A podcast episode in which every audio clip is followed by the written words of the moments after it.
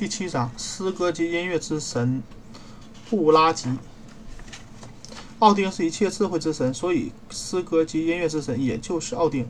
可是这也无非因为奥丁原是全能、全知、全能的神，所以任何头衔都可以加上去。正式的诗歌及音乐之神其实是布拉吉，奥丁的儿子。但是北欧人并不以为布拉吉创造了诗歌，他们以为诗歌也和别的自然力一样，潜在宇宙之间。布拉吉不过是此种力之拥有者或人格化而已。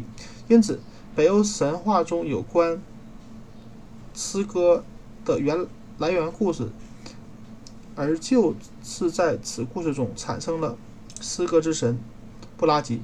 据说，当阿萨神族和瓦纳神族相争，而后来讲和了的时候，双呃两方的神都照规矩吐了些唾沫在一个器皿内，算是监视的意思。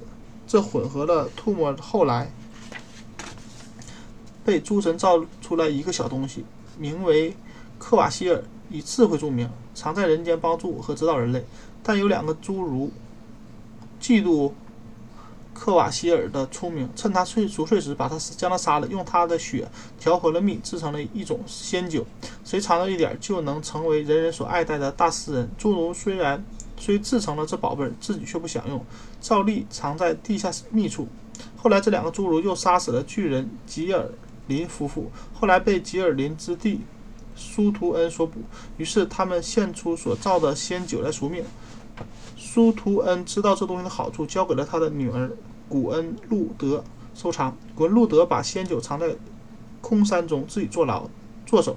但这事情被奥丁所知道，他用了种种方法，变成了蛇，钻进古恩路德所藏匿的空山腹中，然后原复原为威仪堂堂的神，去向古恩路德求爱。美丽的国路德坠入爱河，做了奥丁的情妇。三天以后。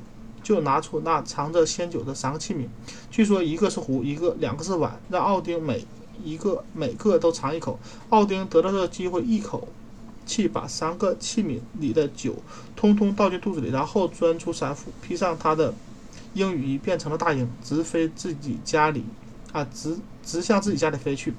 巨人图苏托恩知道了，也变成鹰来飞追，结果失败。反被阿斯加德的诸神粉死。奥丁将所吞的三种仙酒尽数吐出来，盛在三个容器内，偶时散落在几滴在地上。所以人间也有了大诗人。奥丁自己并不用这三种诗歌的仙酒，他是留给布拉吉的。布拉吉的母亲就是女巨人古恩路德。当布拉吉出生以后，侏儒们送了他一张。黄金的竖琴，并且将它载在他们的一条船上，送他到外面的世界去。船缓缓地顺着他地下全航出黑暗地下，直到死亡之国的边界。一直一动不动的布拉吉突然起来，拿起身边的黄金竖琴，开始唱起神妙的生命之歌。这歌声上达云霄，直达进诸神的国度，下达地下，直到死亡之女海拉之所。他一边唱。船一边航到有了阳光的地方，而且碰到岸上，布拉吉于是登岸，弹着琴，走过那些凋零荒凉的树林，立刻树木发芽开花，到处是一片生机。在这树林之中，布拉吉遇见了伊朵恩，美丽的青春不老之女神，她是侏儒伊瓦尔德的女儿。在他面前，在他来到地面时，自然界。呈现了最可爱的面容。这样的一对在林中遇见，当然会相互恋爱了。他们一路一同来到阿斯加德，受到诸神的欢迎。奥丁仔细地看过布拉吉舌上的鹿纹，据说这就是神秘的卢纹文字。以后就说布拉吉将成为天上的诗人，诸神啊唱歌唱诸神及瓦尔哈拉宫中的勇士们的成功，视为。被视为音乐诗歌之神的布拉吉的名字被也被北欧人作诗的称呼。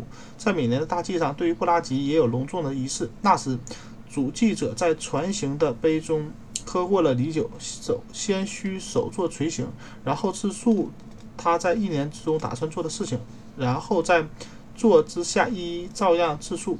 即使是野心太大的某些希望亦所不尽，这差不多就是赋诗研制的神器。在艺术品如雕刻、绘画中，布拉吉常被表现为一个老年长，有长长的白发白须，手持黄金的竖琴。